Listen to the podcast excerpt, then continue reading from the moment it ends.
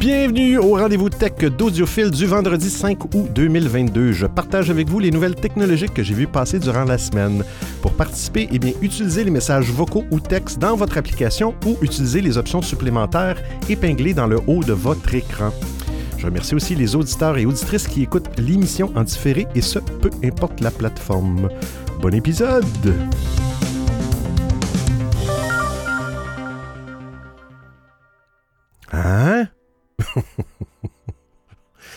je la prenne par cœur. Euh, qu'est-ce que je voulais dire? Oui, on a parlé de Geneva hein, dans les coulisses, dans les coulisses de l'émission. Garde, je vais aller mettre le lien. Alors, pour les gens qui, ne connaissent pas le principe, sur chacune des plateformes, je diffuse sur plusieurs plateformes. Alors, normalement, les gens peuvent euh, interagir, euh, peuvent interagir, safe. Et les gens sur toutes les plateformes vont entendre les gens sur toutes les autres plateformes. Fait que c'est synchronisé. Je fais ça pour le plaisir parce qu'il n'y a pas beaucoup de gens sur les autres plateformes. Mais bon, ça me permet aussi d'avoir un enregistrement, exemple comme sur Clubhouse, sur Twitter Space. Ça me permet d'avoir un enregistrement de l'émission. Sachez aussi que je, après l'émission, à partir du jingle jusqu'à la fin, je publie ça sur un, podcast traditionnel, sur un podcast euh, Apple, Google, Spotify, en tout cas, nommer toutes les plateformes. Euh, vous pouvez aller chercher le petit euh, podcast audiophile si vous l'écoutez en différé. Et aussi que je diffuse sur un serveur web, sur une radio web. Donc, je vais y aller comme à toutes les semaines, je ne me souviens pas. Si vous allez sur www.odiofill.com, Normalement, c'est un lien qui est dans mon, profil sur les plateformes. Vous avez le premier bouton Prochaines émissions en direct. Et là, vous allez voir des boutons avec euh, bon, la date d'aujourd'hui sur les multiples plateformes. Le 5 août à 13h, heure de Montréal, 19h, heure de France, heure d'Europe. Et le premier bouton en haut, c'est en direct maintenant en mode stéréo. Hmm? En mode stéréo. Vous avez l'avantage d'avoir les jingles euh, en mode stéréophonique. Aucune application requise parce que c'est une radio web. Puis, bon, avec un navigateur web, ça va vous connecter directement euh, dans l'émission. Alors, les gens qui n'ont pas de. qui veulent écouter l'émission en direct, qui n'ont pas de, compte sur les applications participatives et qui n'en veulent pas pour respecter ça, ben là, les gens peuvent aller cliquer là-dessus. Ils vont entendre l'émission en direct. Hein? C'est-tu pas beau? C'est-tu pas beau? Et euh, c'est cela. Donc, oui, on parlait de Geneva. Alors là, euh, ce que je, voulais en venir, dans le fond, c'est un gros chemin passé par Paris pour aller à Québec, comme on dit. HTTPS geneva.com. Bon. Là, je viens de mettre à jour un lien et vous entendez le son Bon, quand dans l'émission je joue ce petit son-là, OK, ça veut dire que j'ai euh, mis le lien de l'actualité euh, courante, OK, dans un petit site web. Pour accéder à ce, lien-là, vous cliquez sur la petite punaise rouge. Euh, autant dans Clubhouse, dans Twitter Space, dans Stereo, sur la petite punaise, et même Discord, j'ai épinglé un chat pour expliquer. Et quand vous cliquez sur la petite épingle rouge, vous avez trois boutons. Le premier, c'est le lien partagé. Alors, si vous cliquez sur lien partagé, je vais l'essayer, vous allez tomber directement sur l'actualité, donc sur l'application Geneva que je vous parlais. Geneva. Euh, et puis dans l'autre, bon, vous pouvez m'envoyer aussi un message audio. C'est pour les gens qui sont sur Clubhouse ou euh, Twitter Space. Il n'y a pas de message audio nulle part sauf sur stéréo. Ben, envoyez-moi un message, puis c'est instantané. Je, reçois le message et je le joue. Un peu euh, au principe, le même principe que stéréo. On salue euh, Sanamanix, salut et Nina. Bienvenue à l'émission. Donc, euh, ouais, c'est ça. Je vais faire juste une petite parenthèse avec euh, Geneva. Je n'ai parlé un petit peu la semaine passée. J'ai un petit peu euh, joué avec. Ce qui est bien, c'est que tu peux faire des suggestions. Malheureusement, c'est toujours des applications anglaises. Ça a été développé aux États-Unis, à New York. Alors, l'équipe est là, l'équipe de l'application. Ils sont très ouverts aux commentaires, aux suggestions. c'est vraiment génial. Est-ce qu'ils vont les mettre? Je pense que oui, ça évolue bien. Et moi, devinez la suggestion que j'ai faite. Il y a des rooms, des salons de type diffusion, alors de type euh, stéréo ou clubhouse, où il y, a une scène et il y a une audience. Alors j'ai demandé euh, de euh, d'ajouter le principe des messages audio dans l'application. Alors, dans leur salon de diffusion, présentement, ils ont le chat intégré au salon. Donc, ça, c'est génial, un peu à la Clubhouse, mais j'aimerais ça avoir les messages audio. Il me semble que c'est pas compliqué, c'est simple. On écoute Joe dans l'application stéréo. Merci beaucoup pour le lien, c'est sympa, je vous remercie, c'est extra. Merci. Ouais, puis ce qui est cool avec cette application-là, c'est qu'elle euh, roule sur toutes les plateformes. Je pense qu'il y a même Linux, si je me souviens bien. Et puis euh, Mac, PC, web. Il y a une version web, alors on peut le rouler directement dans web. iOS, Android. Euh, bon, c'est une application comme une autre. Maintenant, il faut que les gens aillent. En tout cas, ça a l'air à bien évoluer. On va suivre ça. C'est toujours intéressant. Toujours intéressant. Là, les ends permission, je peux les monter. Attendez. Euh, everyone. Si jamais ça vous dit de ne pas utiliser les messages audio, vous avez un commentaire à faire. D'habitude, je, tiens ça fermé, mais regarde, hein, c'est ma première année. Tiens, j'ouvre les portes. les portes du paradis. Non, mais. Euh, parce que sur Discord, les demandes sont là, c'est ouvert à tout le monde. Donc, je me dis, bon, Clubhouse, c'est ouvert et stéréo, c'est ouvert. Et sur Twitter, euh, c'est ouvert aussi. Ouverture. Euh, on commence ça avec la première actualité de la semaine. On parlait de la fusée qui, qui, allait tomber sur la planète la semaine passée. Où c'est tombé? Hein? Qui sait?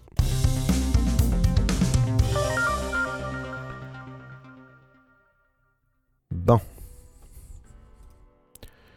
On prend ça. On prend le lien. On va aller remplacer le lien dans le site web et ce son veut dire que le lien est euh, mis à jour, donc vous pouvez y accéder. Alors, où s'est tombée cette fameuse euh, fusée chinoise?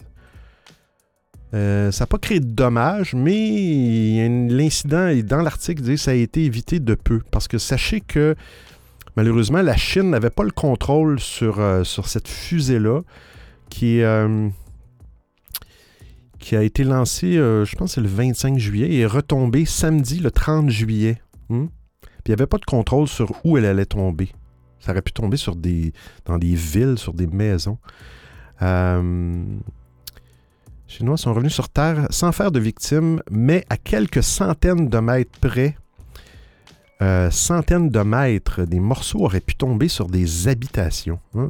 On parlait de deux tonnes, je pense, les morceaux, oui, effectivement. 2 tonnes qui, euh, je pense c'était une fusée de 10 tonnes, un morceau de fusée de 10 tonnes qui s'est désagrégé dans l'atmosphère pour tomber sur, euh, pour tomber avec bon, un poids de 2 tonnes. Et ça a tombé exactement sur l'île de Bornéo, à Sarawak, en Malaisie, et à Kalimantan, non, pas ça du tout, Kalimantan, en Indonésie. Hein. le, le, euh, aucune victime, aucun dégât n'ont été signalés. Euh, la Chine ne euh, s'attendait pas du tout à ce que les débris tombent à cet endroit.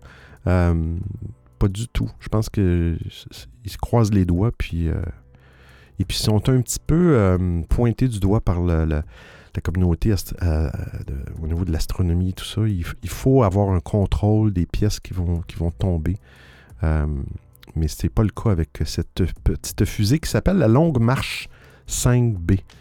Donc, il n'y a, pas eu de, a pas eu de victimes, euh, c'est bien, bonne nouvelle, mais faites vos devoirs, mes amis de la Chine. Ben, mes amis, mais en tout cas, bref, comprenez. Prochaine actualité. Pourquoi j'ai, crié comme ça? C'était-tu vraiment nécessaire de crier comme ça? Hein? C'était-tu nécessaire de crier comme ça? Ah, on a Olivier. Attendez, je vais inviter. Je suis pas habitué d'inviter les gens, mais euh, je viens de le voir sur, la, sur Club Deck. J'utilise Club Deck. Bonjour Olivier. Bienvenue à l'émission. Est-ce que je t'entends? Est-ce que tu parles? Aurais-je des... Ah, ah, oui, le micro est toujours coupé. Bonsoir. Bonsoir Olivier. Je te le posais la question parce que j'ai changé quelques configurations dans ma console hier soir, puis il y a toujours un risque que ça ne fonctionne pas. Et non, ça fonctionne. Bien. Ben, le, micro, le micro est toujours euh, coupé euh, quand j'arrive, euh, mais je crois que c'est partout, hein, c'est pas seulement chez, chez toi. Ouais, effectivement, Donc, euh, effectivement, sur Clubhouse, euh, quand on monte sur le stage, le micro est coupé. Euh, Initialement, c'était pas ça. C'était ouvert, il fallait penser de le couper. Je pense qu'ils ont changé. Euh, je voulais juste réagir par rapport à, la fusée la chinoise. Oui. Euh, j'ai l'impression.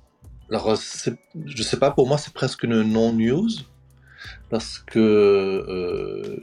Est-ce que les autres euh, agences spatiales peuvent diriger leur, leur fusée quand elle retombe? Ben, de ce que j'ai lu les articles, Olivier, il semble que oui. En tout cas, euh, de ce que j'ai lu des articles. Est-ce que l'ensemble des, des, euh, de ceux qui lancent des fusées ont le contrôle? Ça, je pourrais pas te le confirmer. Mais. euh, À moins qu'il y ait une panne, ça, là, je comprendrais tout à fait. Ouais, mais de, de- de ce Euh, que. ouais. Selon l'article, c'est vraiment que la Chine n'a pas de système pour, euh, pour, pour déterminer exactement où ça va tomber ou de. de- de- euh, en tout cas, bref, euh, c'est ce que j'ai lu dans les articles. là. Mais. euh, Mm. Ça, ça fait, enfin, bon, peut-être. Ça fait bizarre que encore à- au XXIe siècle, Oui. on- Mm. enfin, surtout la Chine ne peut pas suivre un- quelque chose qui tombe, en fait. C'est Mm. même pas forcément le- une fusée, mais c'est euh, n'importe qui pourrait tomber. Bah, ça, écoute, je Ah, pourrais, ouais, pourrais pas te le confirmer, mais en tout cas, de- du moins, dans ces, c'est peut-être uniquement ces fusées-là, les- la longue marche qui appelle le, nom de la fusée. Peut-être c'est uniquement cette technologie-là qui, qui ont, qui ont pas la localisation des morceaux qui tombent dans l'atmosphère. Mais. euh, C'est possible, parce que les longues marches, c'est les, euh, toutes leurs gros fusées s'appellent longues marches, justement. Donc c'est quelque chose qui est, qui est ancien, on va dire. À moins que, enfin, je sais rien. Donc, c'est surprenant. Euh, tu sais, moi, je, je, je- je- c'est une émission tech et je suis content que tu sois là pour en discuter, Olivier, parce que je suis pas expert vraiment dans tous ces domaines-là. Euh, mais euh, c'est le, c'est le fun de voir des gens qui, qui- qui en connaissent plus. On va juste écouter un, un message sur l'application stéréo, Olivier. Bon, je t'écoute, euh, Monsieur Benoît, mais en même temps, je regarde les CrossFit Games. CrossFit Games. Ouais, j'adore ce sport. Donc, euh, je suis en doublon. Mais comme la qualité là de ton. Comment on dit La qualité du live là, frérot. En plus, on apprend, on apprend plein de trucs, hein. Moi, j'aime bien. Ah, ben merci à ZS. Merci, merci. Donc, Olivier, je pense que tu as compris, euh, c'est multiplateforme, donc je suis euh, sur une application stéréo, peut-être que tu connais pas. Euh, et donc, les gens sur les diverses plateformes peuvent faire des commentaires. Ça, va toujours passer par mon petit avatar sur, sur Clubhouse. Mais euh, Quand je quand j'avais vu la- l'annonce euh, de, de l'émission, où j'avais vu qu'il était sur plusieurs plateformes, et là ça m'avait intrigué parce que d'un côté je me dis est-ce que je me connecte sur Clubhouse ou sur Twitter ou sur euh, bon j'ai Discord mais je n'étais pas connecté donc je me dis pourquoi pas?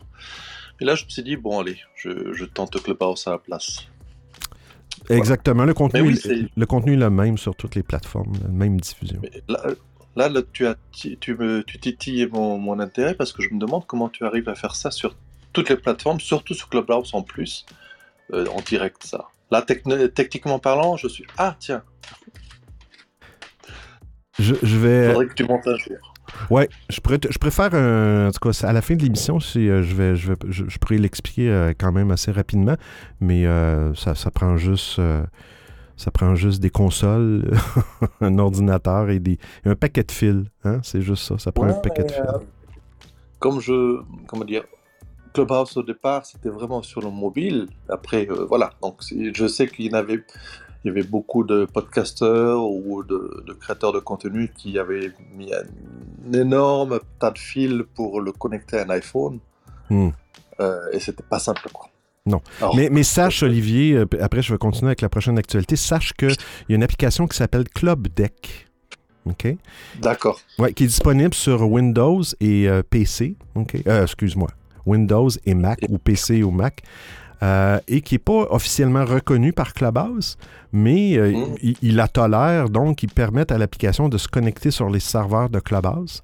C'est développé par deux Français euh, et c'est génial, Club Deck.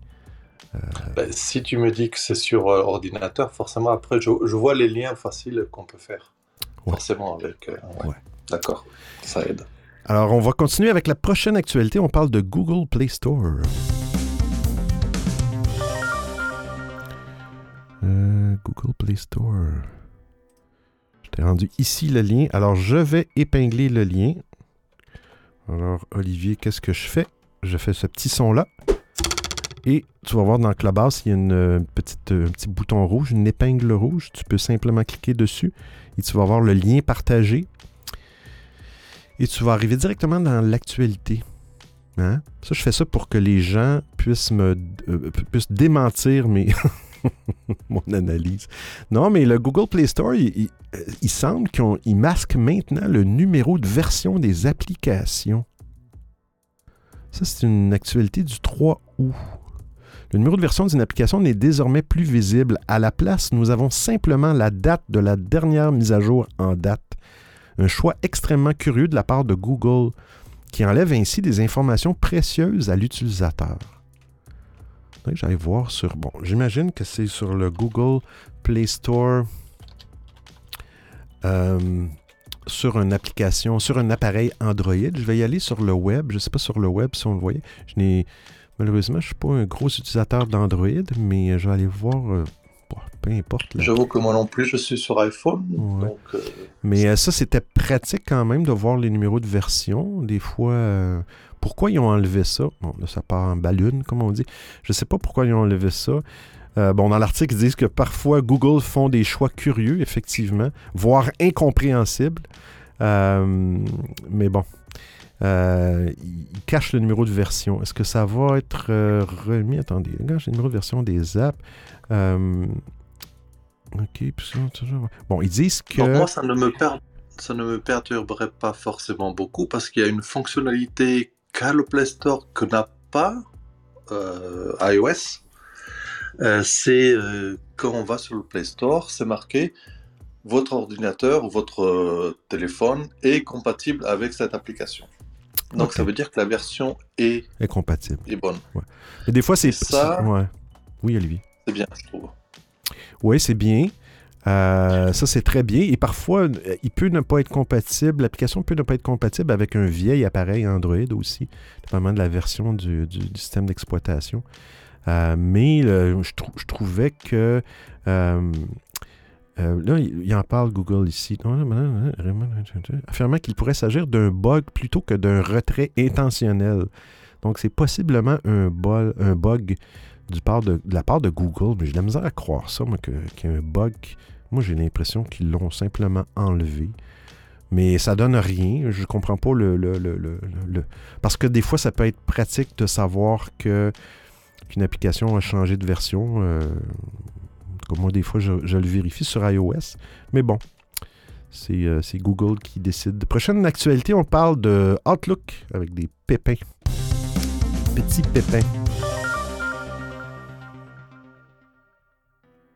Outlook qui plante. Donc, je mets le lien. Et voilà. Outlook plante quand vous ouvrez un mail contenant un tableau. Il y avait un, bug. Ah oui, puis ça, j'ai une petite parenthèse à faire sur Outlook, sur Microsoft, les produits. Donc, si tu ouvres un, courriel qui contient un tableau, puis il y a des gens qui ont, il y a des gens qui ont vu ça parce qu'ils recevaient des reçus euh, d'Uber, compagnie de, transport automobile. Euh, et quand ils recevaient, c'était sous forme de tableau et ça faisait planter Outlook. Bref, euh, oui, euh, Olivier.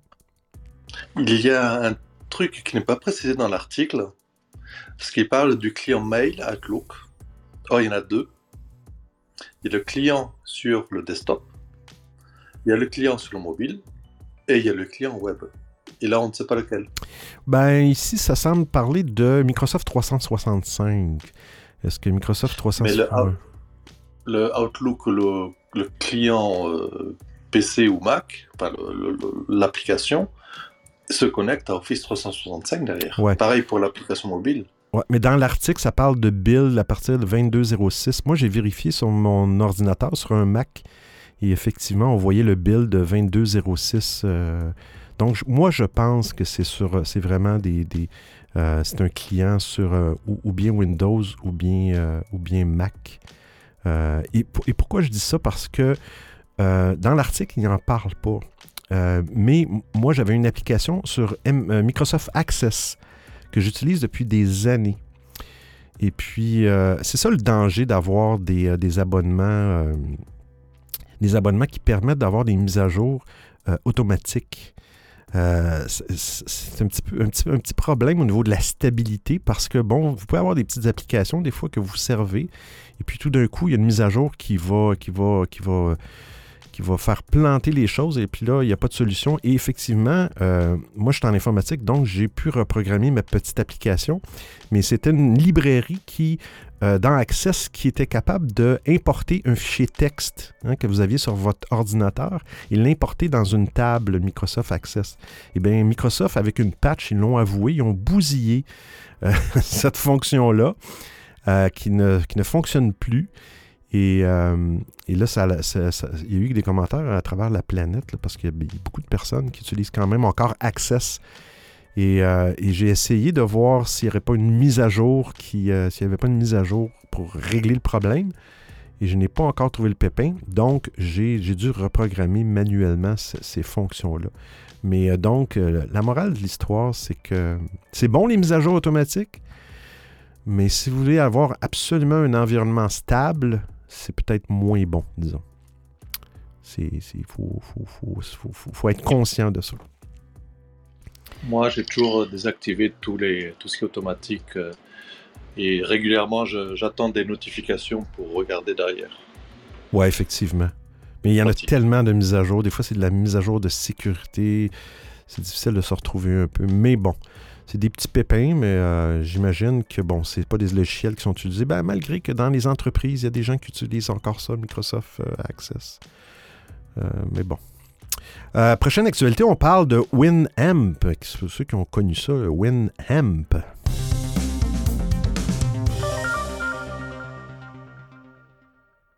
Winamp, on va aller épingler l'actualité. Et voilà. Ben, Winamp, il renaît de ses cendres avec une nouvelle version. Euh, euh, pendant neuf ans, Winamp a été arrêté. Euh, un, ben, vous connaissez Winamp. Ceux qui ne le connaissent pas, c'est un lecteur de musique MP3 euh, qui était dans les années. La dernière, la, dernière, la dernière mise à jour date en 2018. Ils ont refait une, version. Ça a été optimisé pour Windows 11 avec les codecs audio les plus récents. Mais mais c'était un petit logiciel qu'on avait sur tous nos PC dans Windows 95 ou. Je pense que, ce, que tous euh, les, les, Comment dire ça Toutes les personnes qui avaient un ordinateur à l'époque, aujourd'hui, ont au moins 40 ans. On va dire ça comme ça, c'est pas vrai? Je m'en souviens. Hein? Ouais. ouais. Winamp, euh, je, sais pas, je regarde un peu l'article, on voit, je sais pas, ils ont peut-être changé un peu l'interface euh, utilisateur mais, euh, mais ça permettait de faire des, des, des, lectures, des listes de musique sur la musique qu'on avait téléchargée, sûrement avec une application du genre euh, Napster.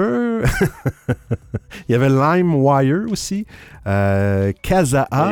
Oui, Kazaa, Kaza, quelque chose comme ça.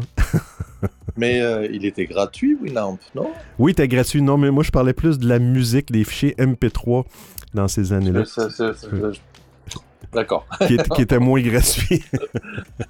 Ça le dit d'ailleurs dans l'article, à l'époque où le téléchargement illégal était encore la seule façon économique de se procurer de la musique, euh, Winamp occupait une place spéciale dans le cœur des utilisateurs de PC. Euh, il, permet aussi, il permettait aussi, euh, prenant en charge les codecs sans perte d'audio, comme les FLAC, FLAC. Mm. Puis il y a des audiophiles qui aimaient bien ça.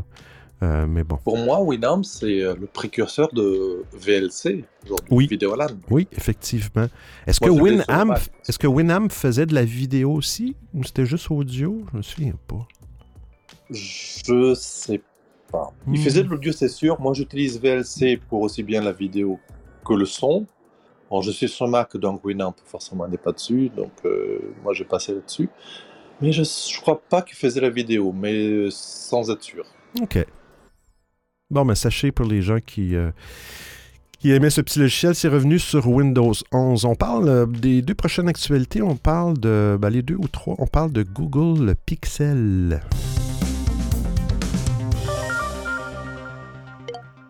Alors, je vais juste épingler le lien. Prendre le bon lien. Après, j'ai entendu le petit son du message vocal sur stéréo. C'est épinglé. Grégorian de Bee. Non, le retour de Winamp, c'était le feu. Allez, ceux qui n'ont pas connu Winamp, franchement, vous avez raté un truc. Hein. Non, Winamp, c'était un fou, tu pouvais tout faire. Tout ce qui est touché à la musique, tu pouvais faire. Même transférer et tout. C'était mieux, c'était même mieux qu'iTunes. Tu pouvais faire tes listes, tu pouvais transférer direct et tout. Ah non, franchement, Winamp, euh, c'était le feu. Tu écouter la radio, shotcast et tout, intégrer tout. Ah, punaise. En tout cas, salut à toi Benoît, j'espère que tu vas bien. Joyeux post-anniversaire, joyeux anniversaire. Les un an là, ah c'est bon ça. Et salut à Olivier aussi que j'entends derrière. Ah, Olivier, tu entends bien euh, Grégory? Tu as bien entendu le message? Je, te pose la question. Euh? Oui, oui, je l'ai entendu haut et clair comme, euh, comme toi. Parfait. Même qualité. Parfait. C'est du Winamp derrière. c'est du flash. Parce que, comme je disais tantôt, j'ai changé quelques petits paramètres euh, on parle de Pixel 6A. Bon, on va parler du Pixel 6A qui est un, qui est un téléphone euh, ben, moyen de gamme qui, est aussi de qualité que le Pixel 6 au niveau, en tout cas, bref, de la caméra et tout ça. Mais euh, ils ont eu un petit bug avec le. C'est un gros bug, selon moi, de sécurité, avec le capteur d'empreinte digitale. à son lancement, il y avait un problème et, dans le fond, euh, le capteur d'empreinte ne fonctionnait pas vraiment parce que n'importe qui pouvait mettre son doigt et il était déverrouillé automatiquement. Euh, c'est euh, bon, il y a eu des précommandes le 21 juillet, c'est assez récent. Ben, il y en a qui ont déjà reçu leur exemplaire de téléphone puis ils sont aperçus que le capteur ne fonctionnait pas. ils ont des petits pépins, je trouve, Google avec leur téléphone quand même. Le Pixel 6 a eu d'autres pépins aussi, des appels durant la nuit. Euh, bon, ils ont réglé. Et là, dans l'article, euh, euh, n'a pas. Bon, il y a une première mise à jour qui n'a pas réglé le problème. mais si je regarde l'article suivant, j'essaie de garder les articles. Et ça a été corrigé dans une mise à jour. Sachez que les téléphones Pixel, je ne suis pas un expert dans le monde Android, mais ce sont les premiers à avoir les nouvelles versions d'Android parce que, bon, Android, c'est Google les pixels, c'est Google. Ben, la mise à jour d'Android 13 Beta 1, parce que Android 13 n'est pas encore sorti, ça va être à l'automne, on va en parler tantôt.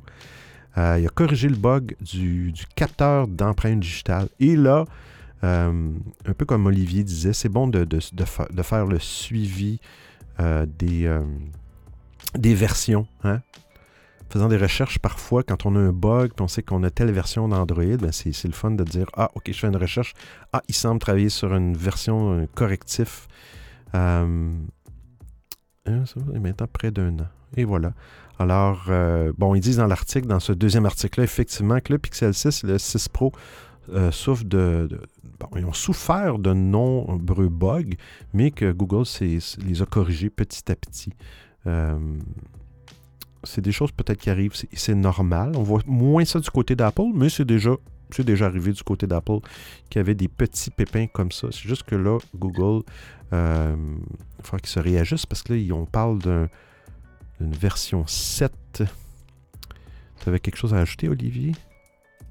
Oui, ça veut dire que le problème de, lecture euh, de l'empreinte est un problème euh, logiciel, n'est pas un problème physique, hardware. Effectivement. Oui. Je, pense qu'il était trop euh, permissif, de ce que j'ai compris de l'article, il était trop permissif. Et puis, dans le fond, n'importe qui pouvait euh, utiliser. Parce qu'il y avait des problèmes avec le Pixel. Ils ont eu des problèmes justement avec le lecteur d'empreintes digitales. Et, euh, et qui ne fonctionnait pas nécessairement toujours pour le propriétaire de l'appareil. J'ai l'impression qu'ils ont peut-être rendu euh, l'analyse de, l'empreinte plus permissive, qui a fait que là, c'était l'inverse. Euh, n'importe qui pouvait, pouvais déverrouiller, ce qui n'est pas vraiment une bonne, euh, une bonne idée pour, euh, pour, avec les informations qu'on a. On salue, euh, je salue Chilem qui est sur l'application stéréo. Bienvenue à toi. Faire un petit tour de table. On a Olivier, Anne sur l'application Clubhouse. Je suis très content, Olivier, que tu sois là. C'est très rare que j'ai des gens sur Clubhouse. Sur l'application stéréo, AZS, Chilem, Grégory on the Beat, Joe, Sanamanix. Dans Discord, on n'a personne. Et dans Twitter Space, on n'a personne. Euh, Oui, Olivier. Pour le, pour le Twitter Space, est-ce que tu as souvent du monde, justement? Parce qu'il est réservé aux langues anglaises. Euh, quand tu dis réservé aux langues anglaises, tu veux dire Les Twitter Spaces ne sont disponibles que, sur, que dans les pays de langue anglaise, Ah, pas dans les autres. Ah ouais. Donc, euh, par sûr exemple, moi je ne l'ai pas, qui suis en Suisse, il n'est pas en France, il n'est pas en Belgique non plus. Oh. C'est uniquement anglophone. Enfin, dans, les, té- dans les téléphones qui ont la langue lang- euh, anglaise. Ben écoute, moi j'ai un téléphone en- avec la langue française et euh, je, peux alterner dans Twitter, dans l'application Twitter sur iPhone, euh, tu peux aller changer dans les paramètres pour l'application précise Twitter, tu peux changer la langue et ça Ah, fonctionne. je passe ça. Hein?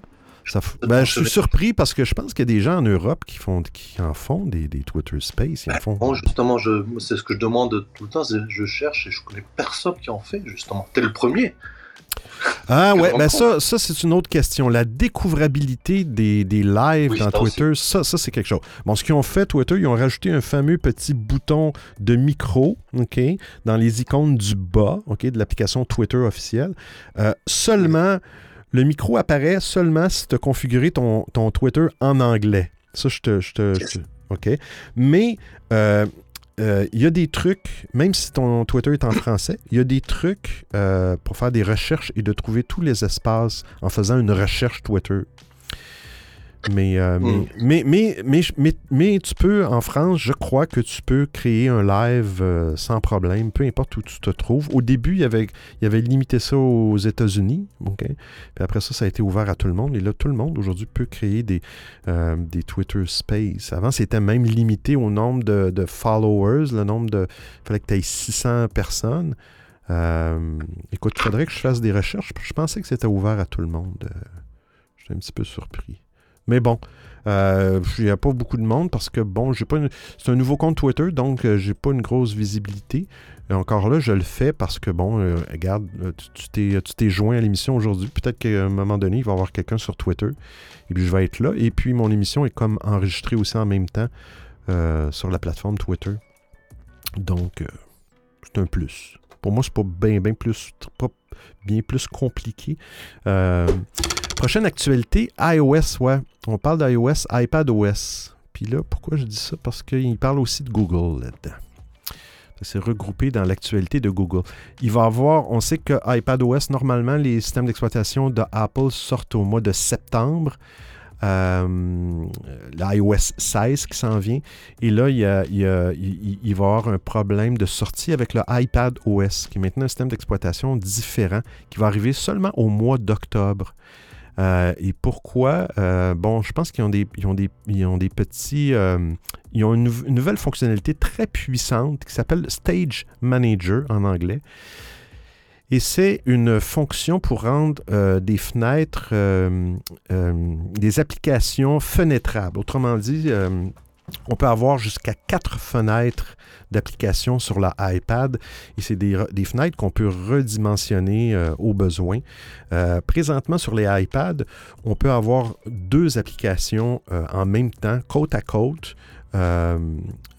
Et, on peut dire que la première application prend le tiers de l'écran, la deuxième à droite prend le deux tiers de l'écran. C'est disponible depuis, je pense, les iPads, la version 5. le- le- mais euh, Stage Manager, malheureusement, ça va être à présent seulement sur les iPads qui sont équipés du fameux euh, chip euh, Apple euh, Silicon qu'on appelle ARM, le ARM, le M1, le M2. Mais là, il, y a des iPads, le iPad Air, qui est rendu un iPad de milieu de gamme. Les dernières versions ont le M1 et il y a les iPad Pro. ok? Donc, c'est euh, le Stage Manager, malheureusement, va être disponible seulement sur ces iPads-là qui, doivent être, euh, excessivement dispendieux. Mais bon, ça, c'est d'autres choses. Mais bref, ils ont des problèmes. Ils veulent, travailler ça un peu, puis ils se donnent un mois de plus. Donc, euh, ne, vous surprenez pas. Euh, pour les gens qui l'attendent, là, mais bon. Euh, ils, ils, ont aussi annoncé, ce n'est pas dans l'article, mais ils ont aussi annoncé que les iPads euh, de bas de gamme, c'est maintenant on appelle ça des iPads, c'est le bas de gamme, des iPad Air, c'est le milieu de gamme, et tu as des iPad Pro, c'est le haut de gamme. Alors pour ceux de bas de gamme, euh, présentement c'est la version, euh, la série 9 du iPad. Euh, et là, ils ont annoncé que possiblement que la, la, version, la série 10, euh, cette année, qui devrait sortir, non pas cette année, qui devrait sortir l'année prochaine, n'aura plus de port de n'aura plus de port d'écouteurs. Il n'aura plus de port Lightning non plus. Ça va être remplacé par un USB-C, comme c'est le cas pour les iPad Pro. Mais le port d'écouteurs disparaît complètement. Alors, euh, si vous tenez à voir ça, sachez que la dernière version du iPad de bas de gamme, euh, c'est, la version 9. Version 9 d'iPad. Euh, je vais prendre une petite gorgée d'eau et je vous reviens. Vous écoutez le rendez-vous tech d'Audiophile.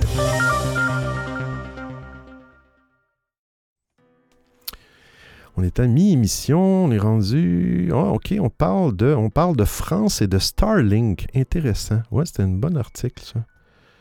Starlink, je ne sais pas si les gens connaissent Starlink. C'est la fameuse compagnie de satellites de M. Musk. M. Musk qui a, qui a, Maintenant, il y a des plans. Tu peux avoir un Starlink, un satellite pour avoir des données, dans le fond, pour avoir une connexion sur Internet tu peux avoir une coupole qui, qui fonctionne euh, mobile ou sur des, euh, des véhicules euh, récréatifs. Et même là, il y a une série pour des bateaux. On peut utiliser ça hein, sur des, sur des véhicules en mouvement, dans le fond. et sur les bateaux, c'est excessivement cher. Je pense que j'avais vu les prix. Là, Mais là, en France, qu'est-ce qu'ils ont fait? Et le but de ça, c'est de permettre d'avoir l'Internet partout à travers le monde sans restriction. Euh, il a réussi, Elon Musk. Et là, il parle même dans les prochains plans, dans les prochaines euh, versions. Euh, je ne sais pas, il va falloir qu'il change, j'ai l'impression, les appareils. Je ne sais pas comment ça va fonctionner. Permet d'avoir l'Internet aussi pour les, euh, les appareils mobiles, les cellulaires, les téléphones portables, pour, pour avoir, au lieu de passer par un, par un fournisseur Qu'est-ce qu'il me dit? Non, euh, Starlink, c'est ce qui. Euh, je crois que la meilleure publicité que Starlink a actuellement, c'est malheureusement avec l'Ukraine. Oui, effectivement. Effectivement, il a fourni, je pense, une certaine quantité de, de, de terminaux. Bon, ça prend un terminal, une petite antenne, euh, qui, a per, pour, qui a permis aux Ukrainiens de se connecter effectivement à Internet. Euh, et il y a même, c'est ça la beauté, je trouve, de, il y a même, euh, par, un, par une, mise à jour logicielle à un moment donné, permis euh, euh, d'utiliser le récepteur et l'émetteur, parce que dans le fond, il y a une émission aussi de données là-dedans, de réduire la quantité d'énergie que ça prend pour utiliser Starlink pour que les gens puissent l'utiliser de façon fixe, mais branché dans une prise d'allume-cigare, de, de cigarette dans un véhicule, prise 12 volts. Euh, et, par mise à jour, il a réussi à, changer la configuration pour permettre aux gens de le faire. Là, ce qu'ils disent, c'est que, bon, euh, en France, en, euros, c'est 99 euros par mois. OK? Ça, c'est euh, pour avoir Starlink. Il y avait des frais de livraison gratuits pour le matériel, mais le, matériel coûte environ 630 quelques euros. C'est, donc, c'est un décodeur, transmetteur-récepteur. Euh, et là, ils vont, baisser le prix euh, à 50 euros par mois. La seule chose qui va... Euh, ça, c'est dans le but d'offrir toujours l'Internet dans des, zones qui sont mal couvertes par la fibre, le 5G. Euh, la seule chose qui a le fait de réduire ça à, de moitié le prix, à 99 euros par mois, c'est Internet illimité, la quantité de données. Mais là, ils vont limiter ça à 250 gigs de données prioritaires. Donc, pour 50 par mois, 50 euros, vous allez avoir accès à 250 gigs euh, gigaoctets de données prioritaires euh, et une quantité illimitée de données standards. Donc, euh, ça ne sera pas coupé, mais un petit peu, euh, parfois, il y a des fournisseurs de téléphonie qui, offrent ça après, un certain montant, un certain niveau de données. Vous êtes illimité, mais les vitesses sont plus lentes. Euh, et, vous pouvez acheter des blocs de données supplémentaires comme 100 gigs pour 10 euros. Alors, j'ai hâte de voir comment. ici au Québec, moi je suis au Québec, le gouvernement a fait affaire avec, avec, avec euh, Starlink pour effectivement connecter. euh, Et oui, en 2022, ici au Québec, il y a encore des régions qui n'ont pas le qui n'ont pas l'Internet haute vitesse. Pouvez-vous le croire? Mais oui. On a un message de Chilem dans l'application stéréo. Salut Benoît Et euh, oui, j'ai aussi entendu parler euh, de cette info là qui est passée je sais pas où. Apparemment, on pourra peut-être un jour recevoir euh, Starlink euh, sur son smartphone, mais apparemment, il y aurait une condition, c'est qu'il faut garder la bouche grande ouverte en tournant dans le sens des aiguilles d'une montre avec sa langue pour la réception et dans le sens inverse pour l'envoi. Je sais pas si tu as entendu par- euh, passer cette info. Ah là là. non, j'ai pas vu cette info-là. là. Je suis désolé, mais euh, j'imagine les gens dans la rue à tourner d'un côté et de l'autre. Ah là là. Mm. Mais c'est que 50 euros, c'est quand même, je trouve ça. euh, Bon, oui, euh, 600 quelques euros à, débourser pour l'appareil, mais euh, ils ont déjà une- maintenant, ils sont déjà rendus une version 2 euh, au niveau de l'antenne qui, est- supérieure. C'est une antenne, c'est même pas parabolique. Ça ressemble à. C'est à peu près la grosseur de. Bon, je dirais plus qu'une feuille de papier, 8,5 par 11, mais c'est plat. C'est plat. J'ai vu une vidéo, euh, c'est motorisé. L'antenne est motorisée, donc euh, elle, fait elle-même la recherche des satellites. Tu n'as pas à la placer ou à la déplacer manuellement, vérifier la force de signal, ça se fait tout seul. Je trouve ça, je trouve ça, je trouve ça quand même génial euh, comme technologie. Euh, Est-ce qu'on est rendu ici? Ah oui, on est rendu, on parle d'électricité et la ville de Londres.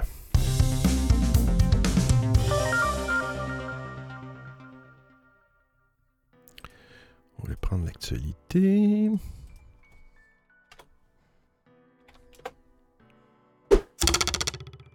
Et voilà. Des fois, il y a des liens, malheureusement, je suis désolé, mais des fois, il y a des liens qui sont en anglais. J'essaie toujours de trouver euh, euh, des, sites en français. Quand je revois l'actualité en français, ben, je vais prendre ce lien-là. Mais euh, souvent, c'est des sites en anglais. Euh, le besoin en électricité des centres de données euh, complique la construction de nouvelles maisons à Londres. Les promoteurs seraient confrontés à une interdiction potentielle de nouvelles maisons jusqu'en 2035 à cause des besoins en énergie des centres de données. C'est spécial. Euh, certaines parties de Londres, effectivement, ces besoins énergétiques empêchent la construction de nouvelles... Parce que simplement, il n'y a pas assez d'électricité pour tout le monde. Alors, qu'est-ce qu'on devrait, euh, devrait prioriser? Moi, je pense qu'on devrait prioriser les, habitations hein, et en faire en sorte que les centres de données consomment moins. Euh, je ne sais pas c'est faisable, mais ça devient un petit peu ridicule quand les... quand les, centres de données comme ça devraient être peut-être dans des endroits moins, euh, moins de population, je sais pas. C'est un nouveau, c'est des nouveaux, une nouvelle chose qui arrive avec, avec l'augmentation. Veut, veut pas, on, a beau dire qu'on veut réduire, on veut. Ça parle souvent de. comment c'est quoi le terme dans les entreprises? C'est pas la croissance, la décroissance dans le fond. C'est le gros. euh, c'est la grosse mode ces temps-ci. Les, entreprises parlent de décroissance, mais euh, je regardais aussi, il y a des statistiques au niveau d'Amazon euh, qui, ont, ça a bondi de 40 euh, le, coût ou le. Comment je pourrais dire au, niveau de l'impact écologique d'Amazon, il y avait des plans Amazon, puis malheureusement, ça l'a monté de 40% Donc, on n'est pas vraiment en décroissance. Mais, euh, mais bon, moi je pense que les humains devraient passer avant les ordinateurs. Hein? Ça devrait passer avant les ordinateurs. À Londres. Hum. Euh, une nouvelle un petit peu insolite. Insolite.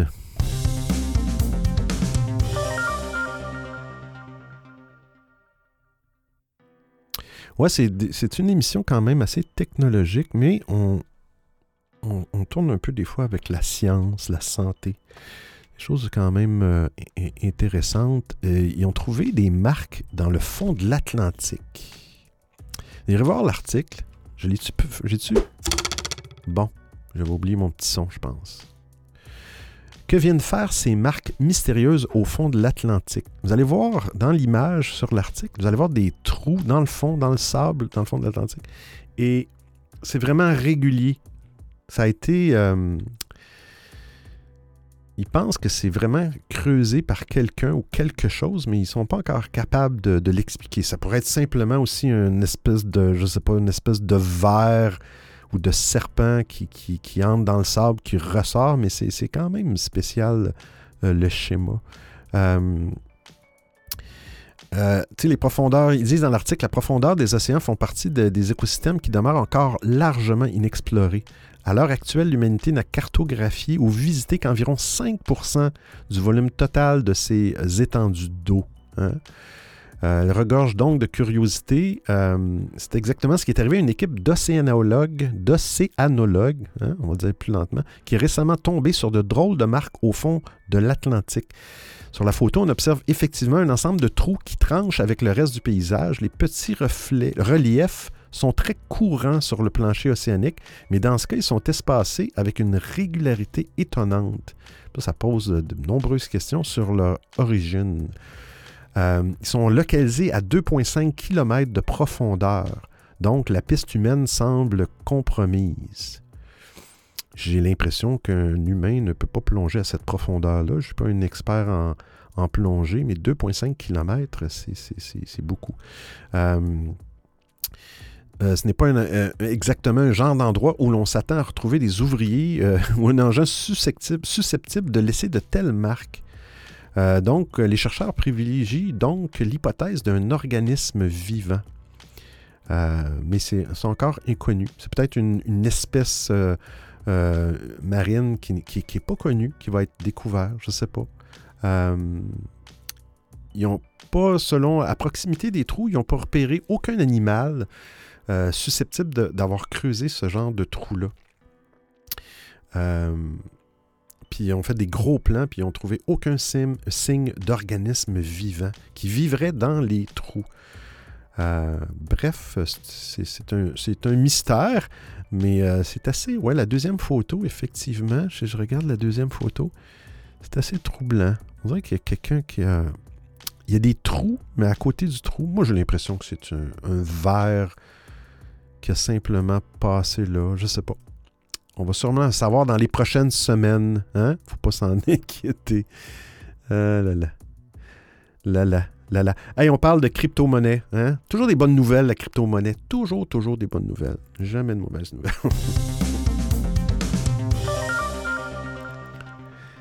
Ça remonte, ça remonte.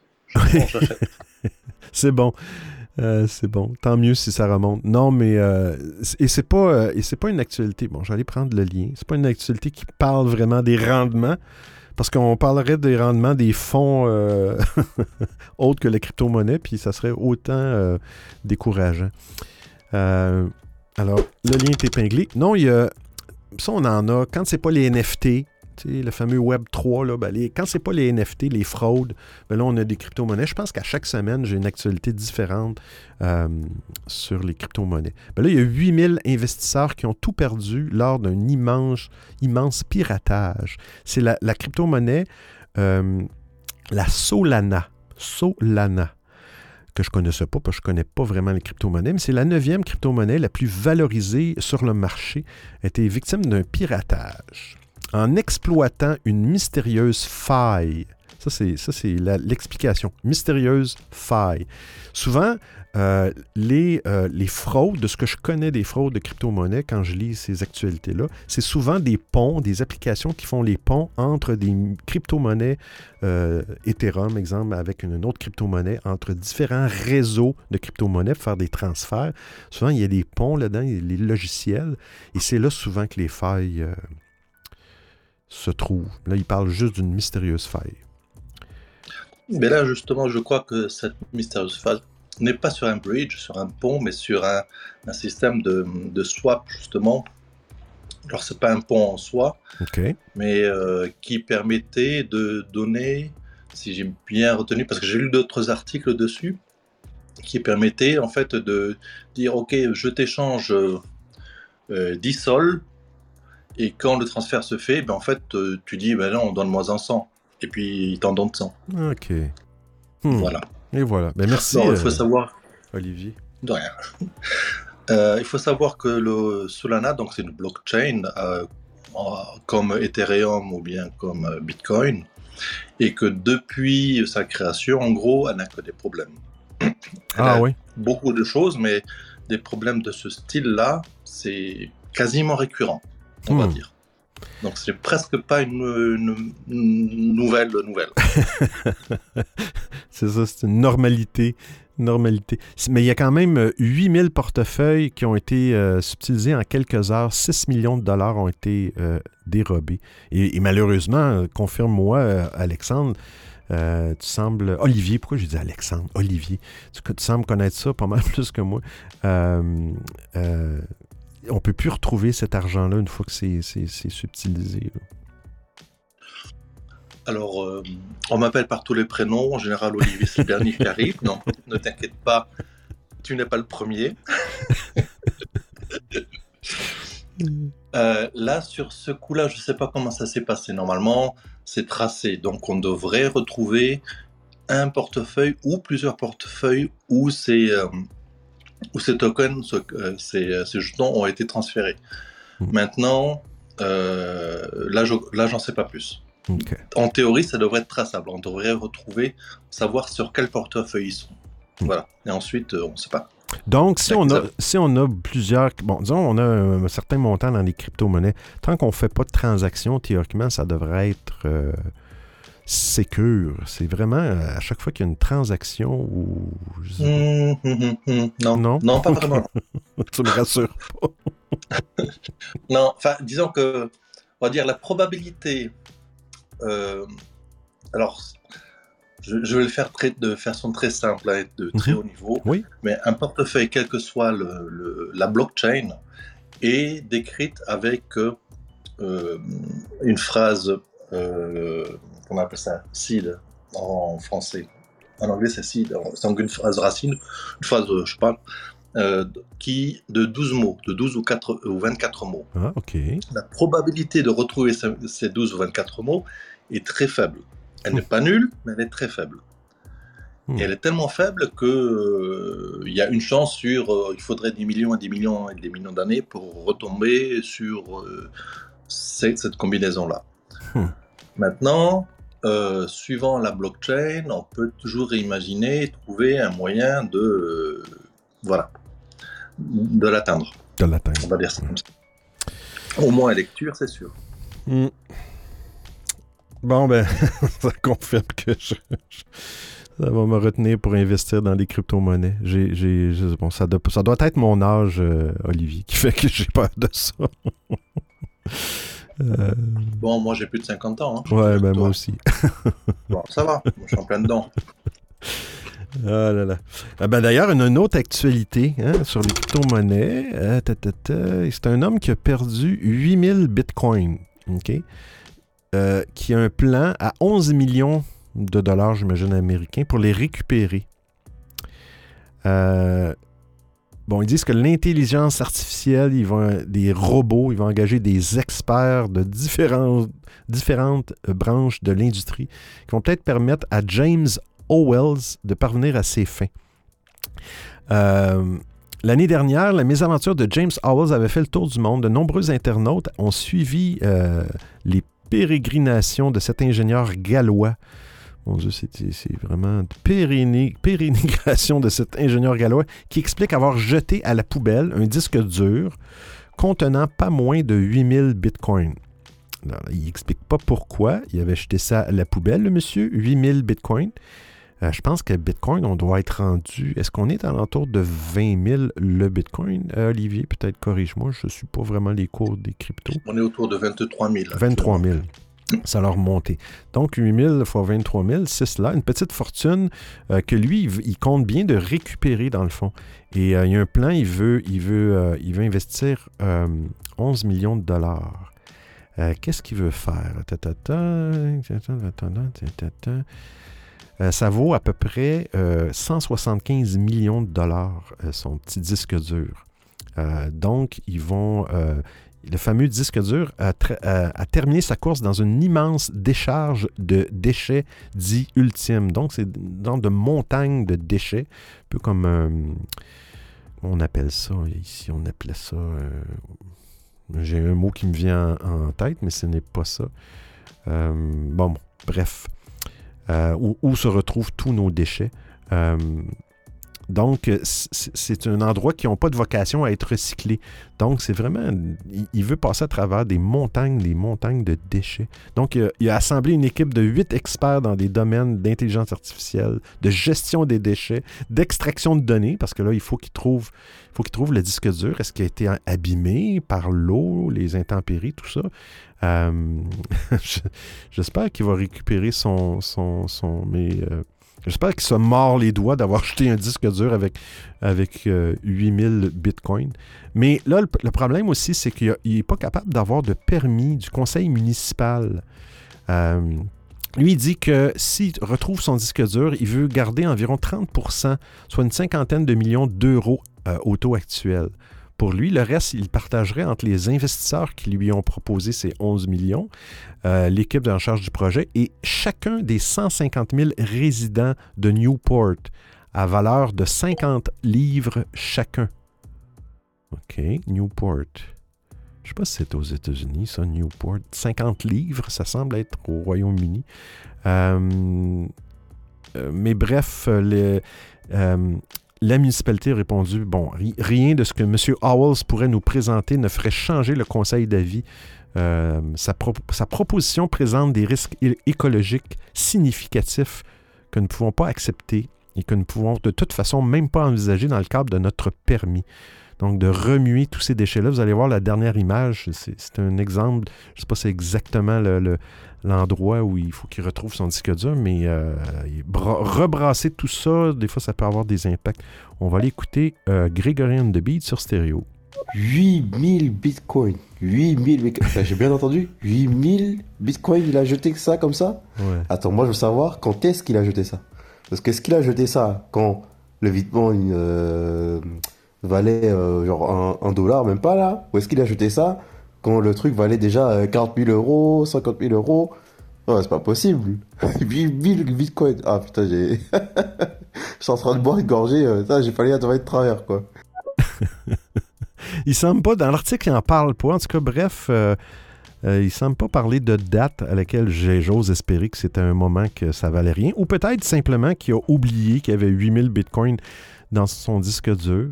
Et puis il a décidé de. Il a jeté peut-être le mauvais disque dur. On écoute Asie sur euh, stéréo. Salut Benoît, salut tout le monde. Euh, Newport, euh, c'est, si je dis pas de bêtises, c'est un port de plaisance aux États-Unis, dans le Rhode Island, si je dis pas de bêtises. Si mes cours de géographie euh, sont toujours euh, bons. OK, merci. Merci, Asie. Ouais, c'est juste parce que dans l'article, on parlait de. Il parlait de, bon, à un moment donné, de millions d'euros. Puis là, il parle de, verser à chacun des résidents à hauteur de 50 livres chacun. Hmm. J'imagine que c'est la livre, la monnaie. Mais bon, pauvre monsieur, je, lui- souhaite toute la chance de récupérer son investissement et que, et que les gens aient chacun 50 livres. Hein? Euh, on parle de Paris et d'un laser. Hmm.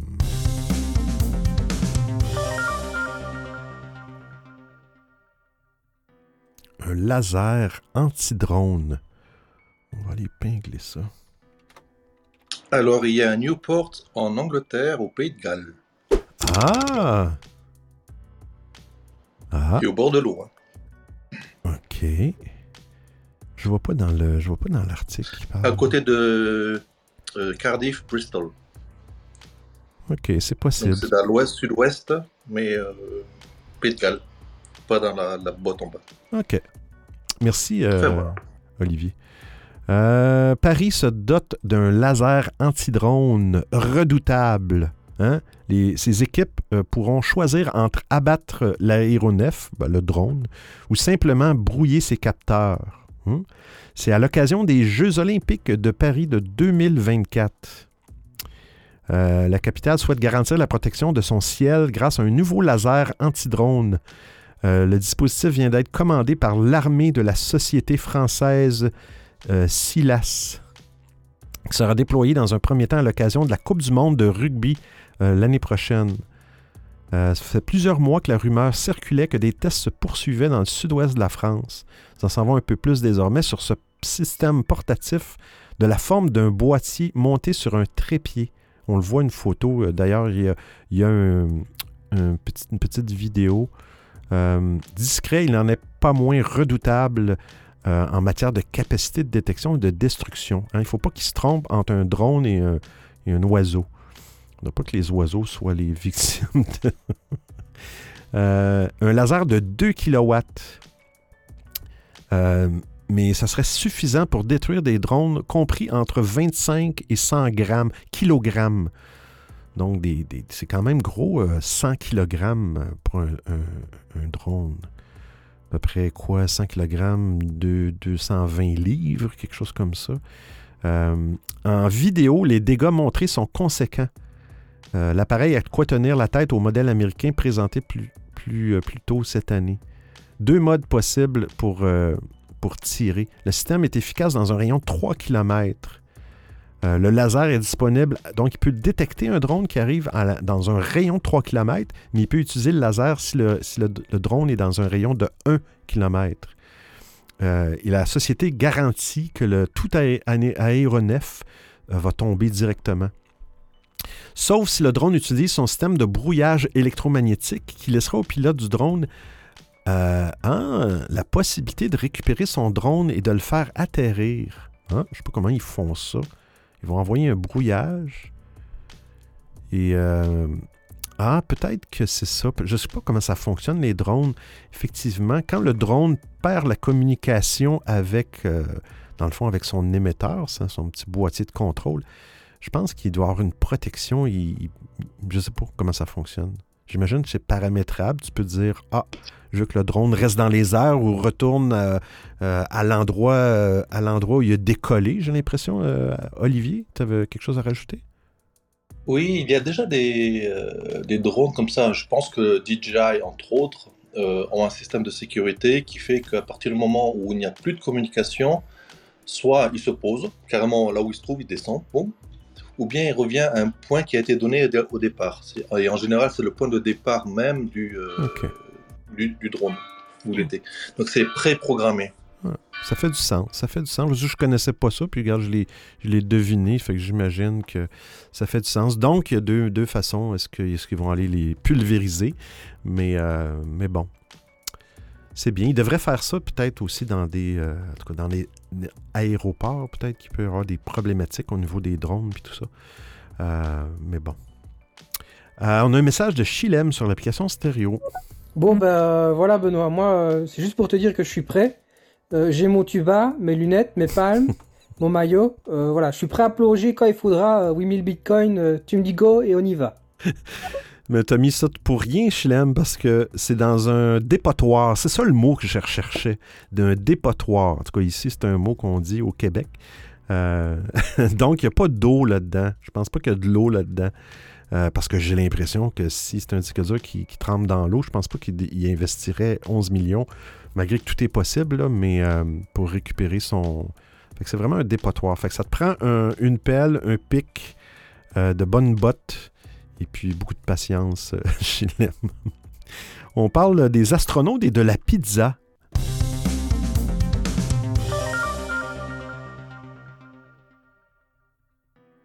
Hein, quelle nouvelle.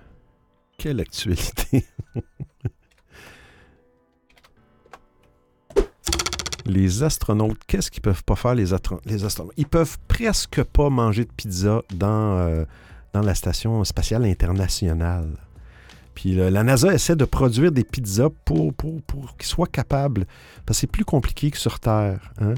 Euh, et pourquoi? Pourquoi on pense que la pizza... euh, Est-ce que ça serait parce que, bon, le pepperoni flotterait avec la... Il resterait pas sur la pizza? Euh, et non, c'est pas pour ça.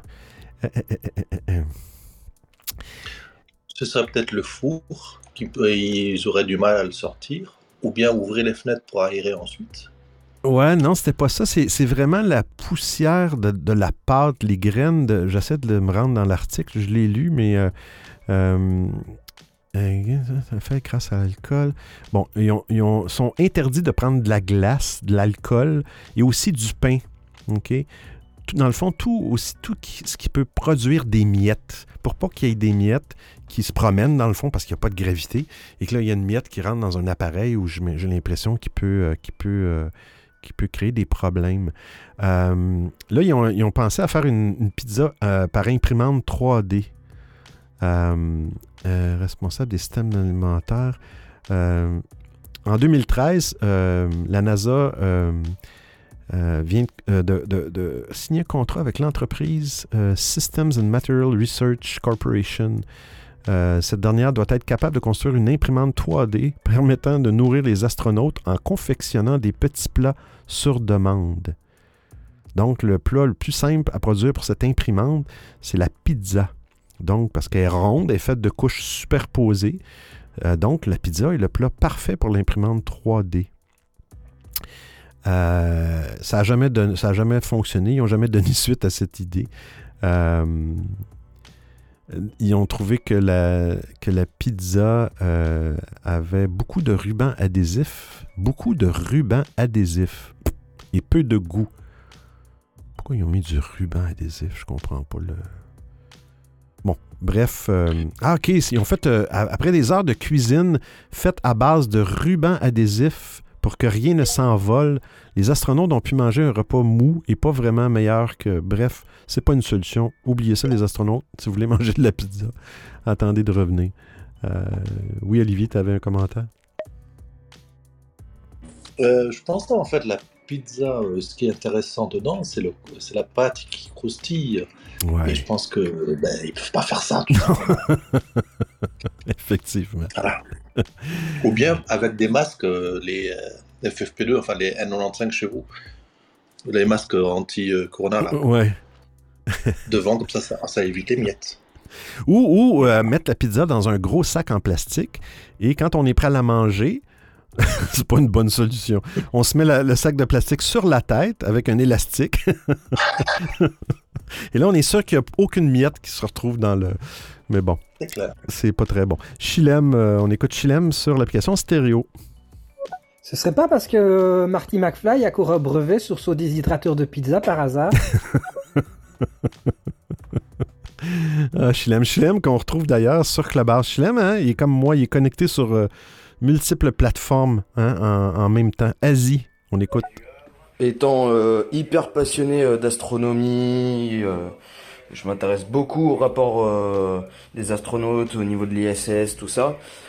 Tout ce qui est produit à base de pâtes, qui donc peuvent être effritables ou se rendre dans un état de poussière, euh, en fait c'est strictement interdit parce que, euh, comme tu as dit Benoît, euh, c'est que bah, ces poussières-là peuvent se mettre... euh, toutes ces petites particules-là peuvent se mettre dans des commandes, euh, des, endroits où il faut pas guiller euh, justement ces, ces, pe- ces petites poussières. C'est pour ça que la plupart du temps, ce qu'ils mangent, soit c'est dans des états solides ou alors des états liquides, mais qui ressemblent un petit peu euh, à de la gélatine au final quand ça vole. Voilà. Mais euh, par contre, tout ce qui est à base de pâtes, euh, interdit. Rien du tout. La pizza, t'en mangeras quand tu reviendras sur Terre. Ouais, en plein ça. Imagine une graine de pizza qui tombe sous la touche, euh, je sais pas moi, la touche F sur le, clavier de leur ordinateur. Là, il faut qu'ils utilisent cette touche-là pour, je sais pas, fermer le sas. oh là là. Euh, on parle d'un timbre poste, hein, un timbre poste pour faire de l'échographie. On parle de médecine.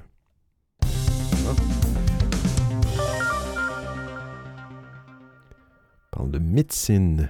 On achève, c'est la, c'est la dernière. Après ça, on évoque la découverte. La découverte qui m'a été euh, donnée cette semaine. euh, par euh, euh, Dr Farce sur l'application stéréo. On va faire un petit tour de table sur Clubhouse. Il y a beaucoup de monde cette semaine. C'est cool pour ma première année, mon anniversaire. Hein? Allez, l'anniversaire, vas-y.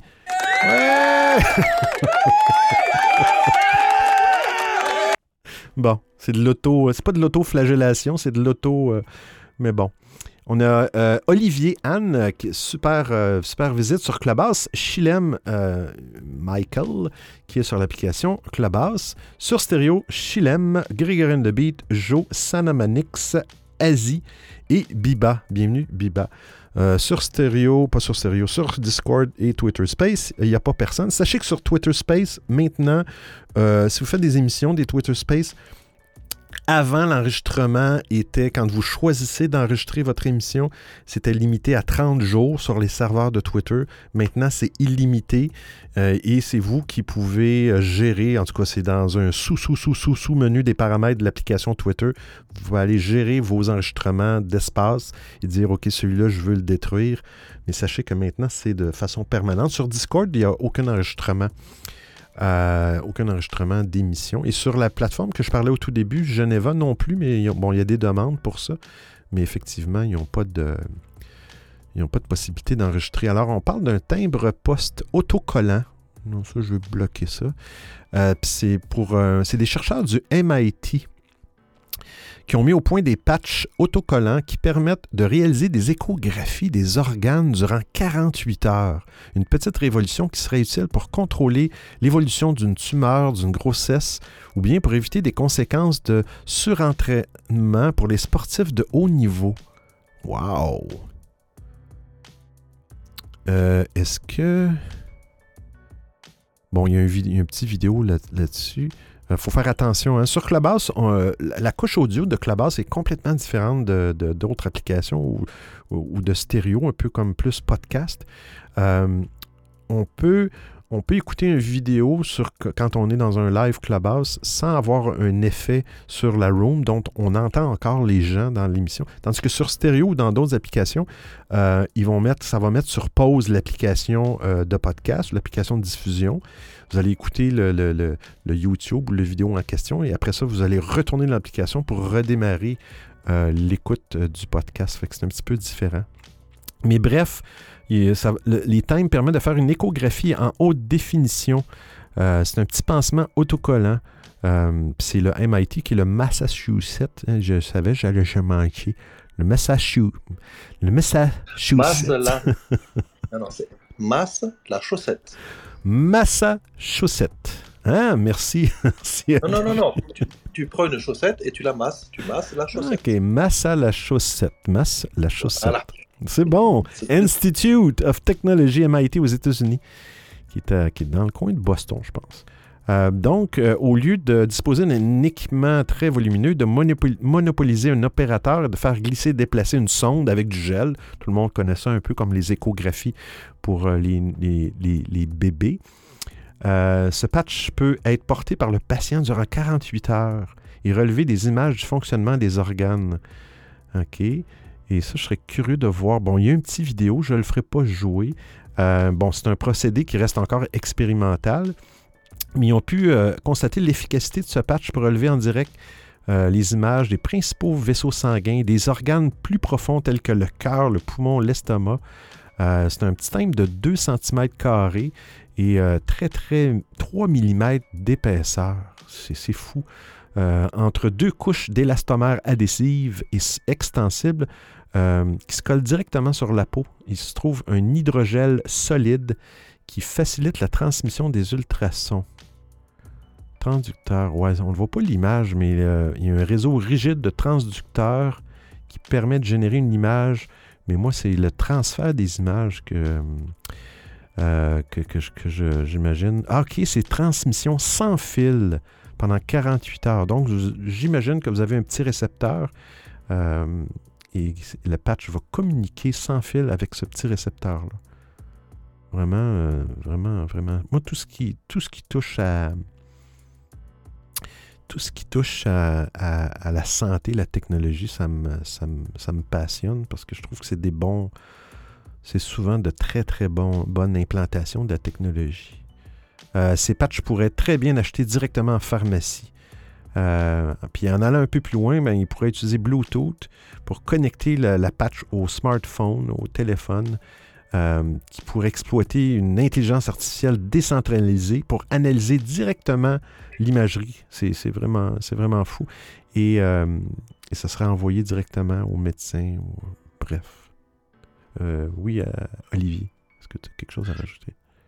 Ça me rappelle, alors le, ça me rappelle un peu ce qui existe actuellement chez les diabétiques, à part que pour les diabétiques c'est une petite euh, aiguille que l'on met, qu'on implante dans le dans le gras de la peau, on va dire ça comme ça, et mais qui est toujours rattaché à un petit boîtier qui lui, alors le boîtier est tout petit, hein, qui lui peut transmettre ensuite sur, euh, sur un smartphone. Je connais quelqu'un qui a ce système-là.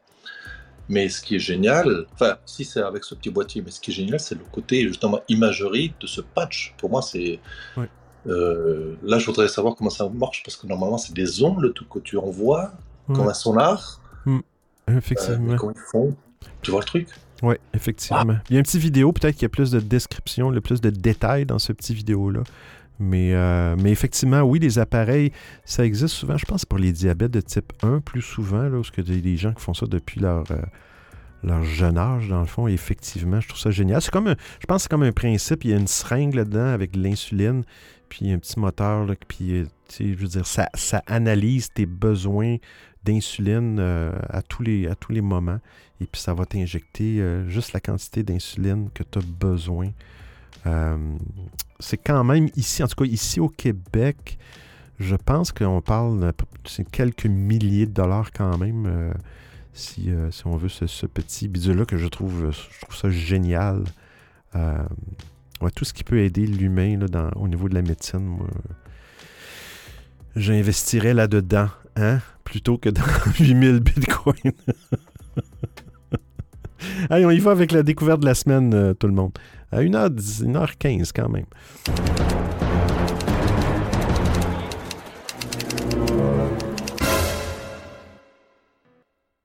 Bon. Découverte qui m'a été donnée par euh, une discussion avec M. Dr. Farce sur l'application stéréo. Super intéressant. Euh, l'intelligence artificielle. Beaucoup de gens qui s'intéressent à ça. Il m'a donné deux sites. On va y aller avec le premier. Ce qui est un site pour créer des histoires. attendez. Puis on va le faire en direct. Ça s'appelle euh, AI, euh, euh, Artificial Intelligence Dungeon, comme un donjon. Alors si on accède à ça, je l'ai essayé hier, c'était pas fait beaucoup de tests. Malheureusement, ça semble être en anglais. Je sais pas s'il y a une version française. Niet. Je pense pas. Je pense que c'est en anglais. Bref, euh, si tu veux, bon, quick start, on va le faire.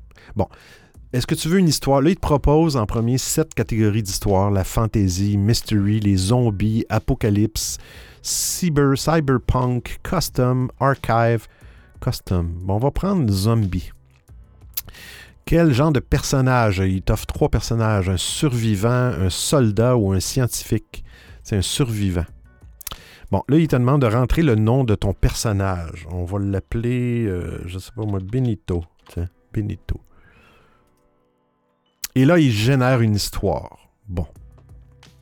Mais je pense qu'au fur et à mesure qu'il génère l'histoire, il va, il va, bon là c'est en anglais par exemple, You are Benito, un survivant qui essaie de survivre dans un monde rempli de zombies euh, infectés partout. Vous avez un, pistolet et un, sac à dos. Là je fais la, traduction simultanée. Euh, vous avez réussi à survivre pendant plusieurs mois en, évitant les zombies. Euh, et, la nourriture, scavenging food, scavenging. Et tu rentres euh, dans un, magasin et euh, tu entends quelqu'un qui tape sur la fenêtre, qui est une fenêtre du magasin qui est cassée. Tu regardes euh, et tu vois un trou, on appelle ça un trou d'homme. Dans le fond, c'est comme un genre d'égout avec une plaque, un couvercle de métal. et là, man cover and drop down into a dark wet. OK, fait que tu descends dans le tunnel humide et. Et là, après ça, il te demande qu'est-ce que, qu'est-ce que je peux faire? Ben, disons que je dis I, euh, I eat a tomato. Hein, on va essayer de le. je mange une tomate. Et puis après ça, ben, il va continuer l'histoire avec ma tomate. Qu'est-ce qu'il va dire quand je vais dire que je mange une tomate dans le tunnel de zombies? Euh, vous mangez une tomate euh, en essayant de ne pas euh, cracher la tomate sur l'eau. Euh, votre bouche et votre gorge euh, est complètement desséchée. Et la tomate est très sûre, sour, sûre. Euh, tu, tu- et tu décides de ressortir de l'égout. Qu'est-ce que tu fais? Et, et- ça, et ça continue comme ça. C'est un petit peu interactif. Malheureusement, c'est en anglais, mais ça peut être amusant. C'est la puissance de ça qu'on ne voit pas en arrière, mais c'est intéressant. Très intéressant. Et la deuxième, c'est un crayon. Ça, j'ai trouvé ça, j'ai trouvé ça euh, spécial. Je vais vous dire le test que j'ai fait. En premier, je n'étais pas certain que c'était l'intelligence, mais Crayon, je viens d'épingler le lien. Ça, c'est un dessin. Alors, encore là, c'est en anglais. Il ne semble pas avoir de version française. Euh, tu rentres qu'est-ce que tu veux avoir sur ton dessin, sur ton image, et c'est l'intelligence artificielle qui va te le dessiner. Bon. Moi, ce que j'avais écrit en premier, j'avais écrit euh, une grenouille. Ben, frog, je l'avais dit en anglais. OK? Et là, les, dessins, il y avait plusieurs dessins de grenouilles. Et là, je me suis dit, ben voyons donc, ça doit être des grenouilles. On semble, ça ressemble à des images qu'il a retrouvées sur Google de grenouilles. Et non, en zoomant, je m'apercevais qu'il y avait des imperfections. C'était des grenouilles dessinées. Alors là, qu'est-ce que j'ai fait? J'ai dit euh, un chat à trois pattes. OK? Three legs, cat. En anglais. Alors là, je dis OK, c'est bon. Bon, là, ils disent que le dessin va prendre à peu près deux minutes. Bon, je pense que sur iOS, en tout cas, bref, sur le portable, il y avait une publicité, ce qui semble pas être le cas, mais là, j'utilise un navigateur Brave qui peut-être coupe certaines publicités, mais euh, ça peut prendre jusqu'à deux minutes. Et là, il va, il va vous générer par intelligence artificielle, je pense que c'est neuf images, comme une mosaïque. Et euh, c'était un petit peu épeurant, hein, parce que des fois, c'était un chat qui avait pas de corps, qui avait deux pattes, puis la troisième patte, c'était sa queue. fait que... Euh, Essayez de ne pas euh, rencontrer ce chat-là quand vous marchez la nuit dans un cimetière. Oh salutations à Caro en Bulgarie qui s'est joint à nous à l'émission. On est à la toute fin. Allez, les trois, les, les- le chat à trois pattes. Deux minutes. Là, on voit qu'on est rendu, à- on voit le temps euh, écoulé, 55, 56 secondes. Et voilà. ah, c'est pas les mêmes images qu'hier. Mais la première image, euh, on voit pas de tête sur le chat. Euh, et, euh, et je sais pas comment. J'imagine qu'ils prennent des images. Mais c'est de voir les yeux des, des- chats. Vous essayerez euh, Three Legs Cat. Euh, c'est vraiment. Je sais pas, est-ce que je peux garder le lien? Euh, share your result. Share your result. Je peux faire un screenshot, mais moi je veux. Ouais, j'aurais aimé ça avoir aimé. Il génère pas un lien URL. Ça aurait été cool. J'aurais pu vous le montrer, mais en tout cas montrer. Mais bref, c'est des chats à trois pattes. Euh, Il y en a qui ont quatre pattes, mais euh, il y en a qui ont deux pattes, mais il y en a qui n'ont pas de tête. C'est vraiment. Mais si vous mettez quelque chose de plus réaliste, là, de... j'imagine que, Mais bon, c'est quand même l'intelligence artificielle. Puis j'ai lu, j'ai pas pris l'actualité, euh, malheureusement.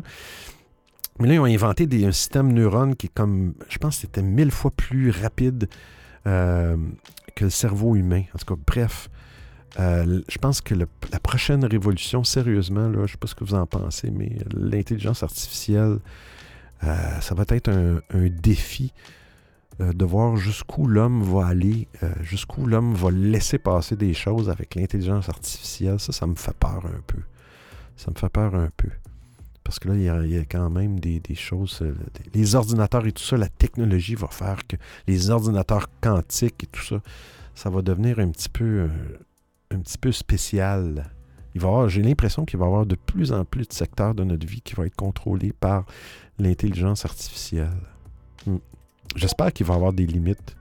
J'espère qu'il va y avoir des limites. On a un, un message sur stéréo. Grégory. Crayon, c'est assez ouf parce que il me semble que c'est un petit gars qui a fait ça tout seul et tout avec. euh, ce qu'on appelle le, le langage GPT-3, là, les, les textes prompts et tout, là, je Ah. je saurais pas. euh, bon, je saurais pas euh, développer le truc, hein, je saurais pas dire exactement ce que c'est.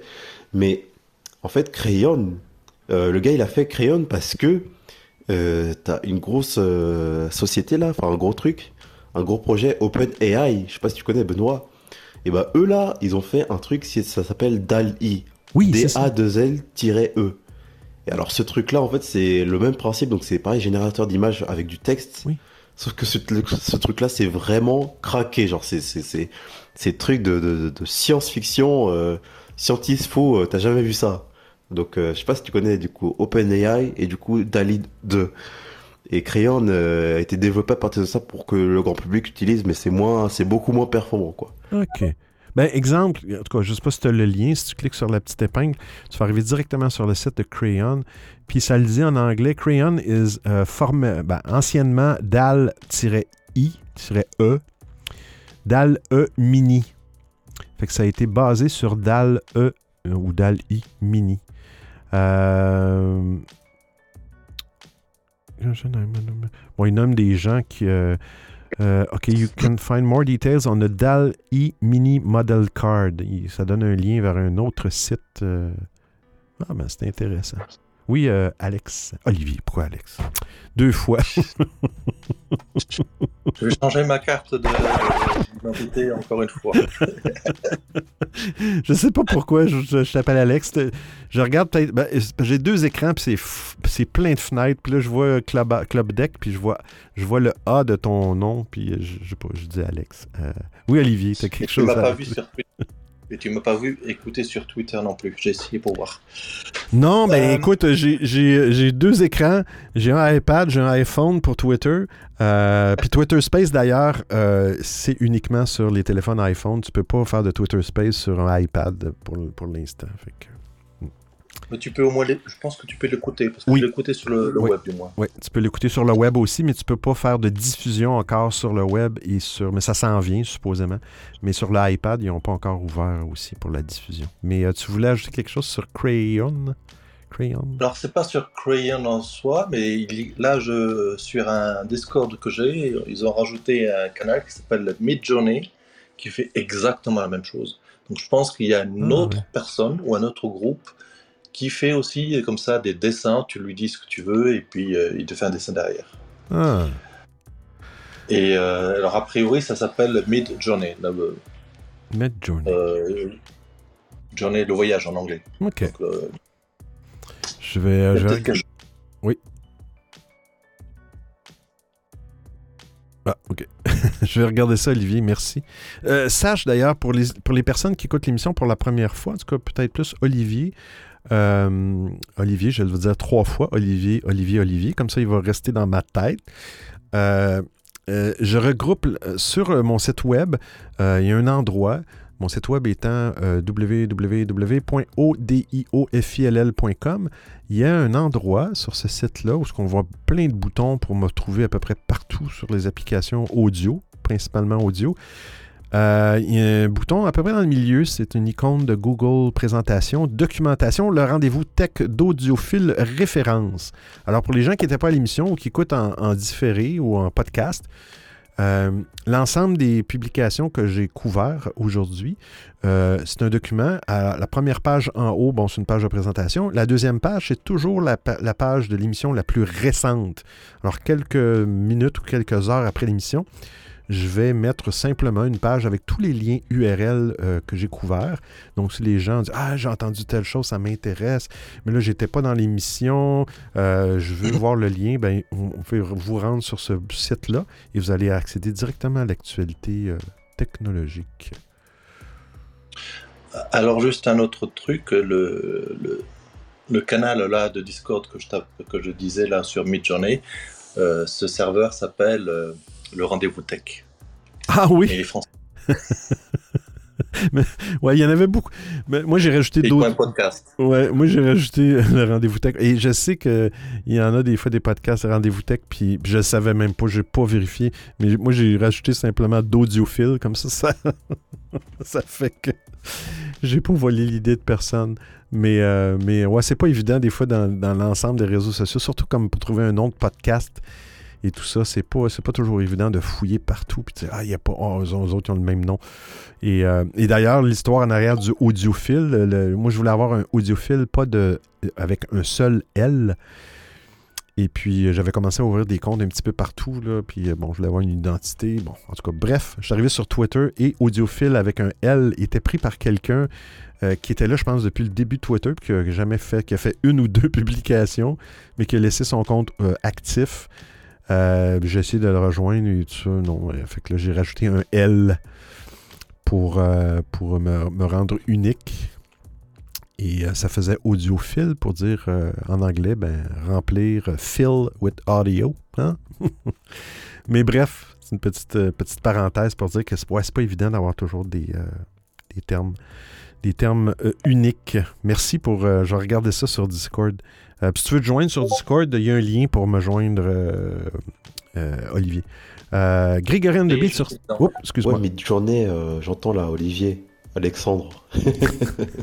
non, Olivier qui en parle. Euh, ça marche sur Discord, effectivement. En fait, euh, c'est un groupe pareil qui a développé euh, sur le même principe, donc euh, GPT-3 et tout, text prompt. Et euh, à la différence de, bah, de Dali, tout ça, c'est que ça marche sur Discord. Et euh, là, récemment, ils ont ouvert leur bêta au grand public. Et euh, du coup, je crois que tu as, droit à genre 25 ou 30 prompts gratuits. Ensuite, euh, avec une petite, avec une petite compri- contribution par mois, tu as droit à plus de, de prompts. Et euh, ce qu'ils ont ouvert aussi, c'est euh, mid-journée multivers, ils appellent ça. Où euh, sur ton propre serveur Discord, tu peux amener mid-journée. Mais euh, pareil, toujours avec les mêmes limitations de, prompts et tout. Et faut, faut quand même leur verser euh, la, petite contribution si on veut continuer à s'en servir. Mais euh, c'est assez ouf ce qui se passe avec tout ce bordel parce que. Attends, je mets la, suite. Ouais, je disais que c'est assez ouf ce qui se passe avec tout ce bordel parce que bah on se demande en fait comment ça se passe au niveau des droits et les postes menacés aussi parce que comme tu disais Benoît avec l'IA et bah t'as t'as des postes qui sont menacés, des postes humains, tu vois. Et bah là en l'occurrence c'est euh, tout ce qui est concept design, tu vois. Concept designer, tu vois, c'est un travail et tout et bah tu peux limite faire tes propres maquettes rien qu'avec qu'avec cette IA là, tu vois. T'as juste à payer un petit un, petit truc. Ensuite, tu, tu fais des prompts, tu fais des prompts. Tu, peux en plus régénérer à partir des prompts que tu as fait et tu peux aussi donner des images et il va étudier pour faire des variantes. C'est assez ouf. Du coup, le, le poste de concept designer, euh, les gens se posent la question, tu vois. Limite, euh, tu fais toi, ta maquette toi-même ensuite tu vas avoir directement un illustrateur plutôt que passer du temps à, remplir cahier des charges. Tu peux faire cahier des charges tout seul, limite. C'est assez affolant. Oui, effectivement. c'est pas très bon pour les graphistes, effectivement. Là, j'entends un son. J'entends un son. Je vais aller sur. euh, je pense que c'est du Telegram. Non, je ne vois pas le son. Est-ce que c'est. Je pense que c'est un son Discord. Oui, c'est moi. OK. OK. Euh, Olivier, parfait. Ben, merci d'avoir joint le serveur. Ouais, j'avais commencé ça sur Discord, mais j'avais, j'ai pas vraiment beaucoup de, gens qui me suivent sur Discord. Mais je trouve ça intéressant de voir que c'est très puissant d'ailleurs, euh, l'application, les, salons de diffusion sur Discord, c'est vraiment puissant, puis c'est méconnu. Euh, c'est méconnu des gens qui font bon, du clubhouse, du stéréo, peu importe. Euh, vraiment, c'est vraiment bien. C'est juste encore là, c'est, pour des petites communautés. D'ailleurs, c'est ce que les créateurs de Geneva, qui ont un petit peu copié Discord, dans le fond, on se le dit, là, sur l'interface et le principe. Euh, Il y, a- des gens de, de plus grosses communautés comme Clubhouse, OK? qui là trouvent que c'est pas assez intime, puis euh, bon, il peut y avoir des bisbilles et tout ça. Bref, qui veulent se retrouver dans un environnement plus clos. Euh, ben, il y en a qui ont été voir sur Geneva. Mais là, Clubhouse s'en viennent, euh, bientôt. Il y a eu trois, trois, quatre annonces hier sur Twitter de Paul Davison.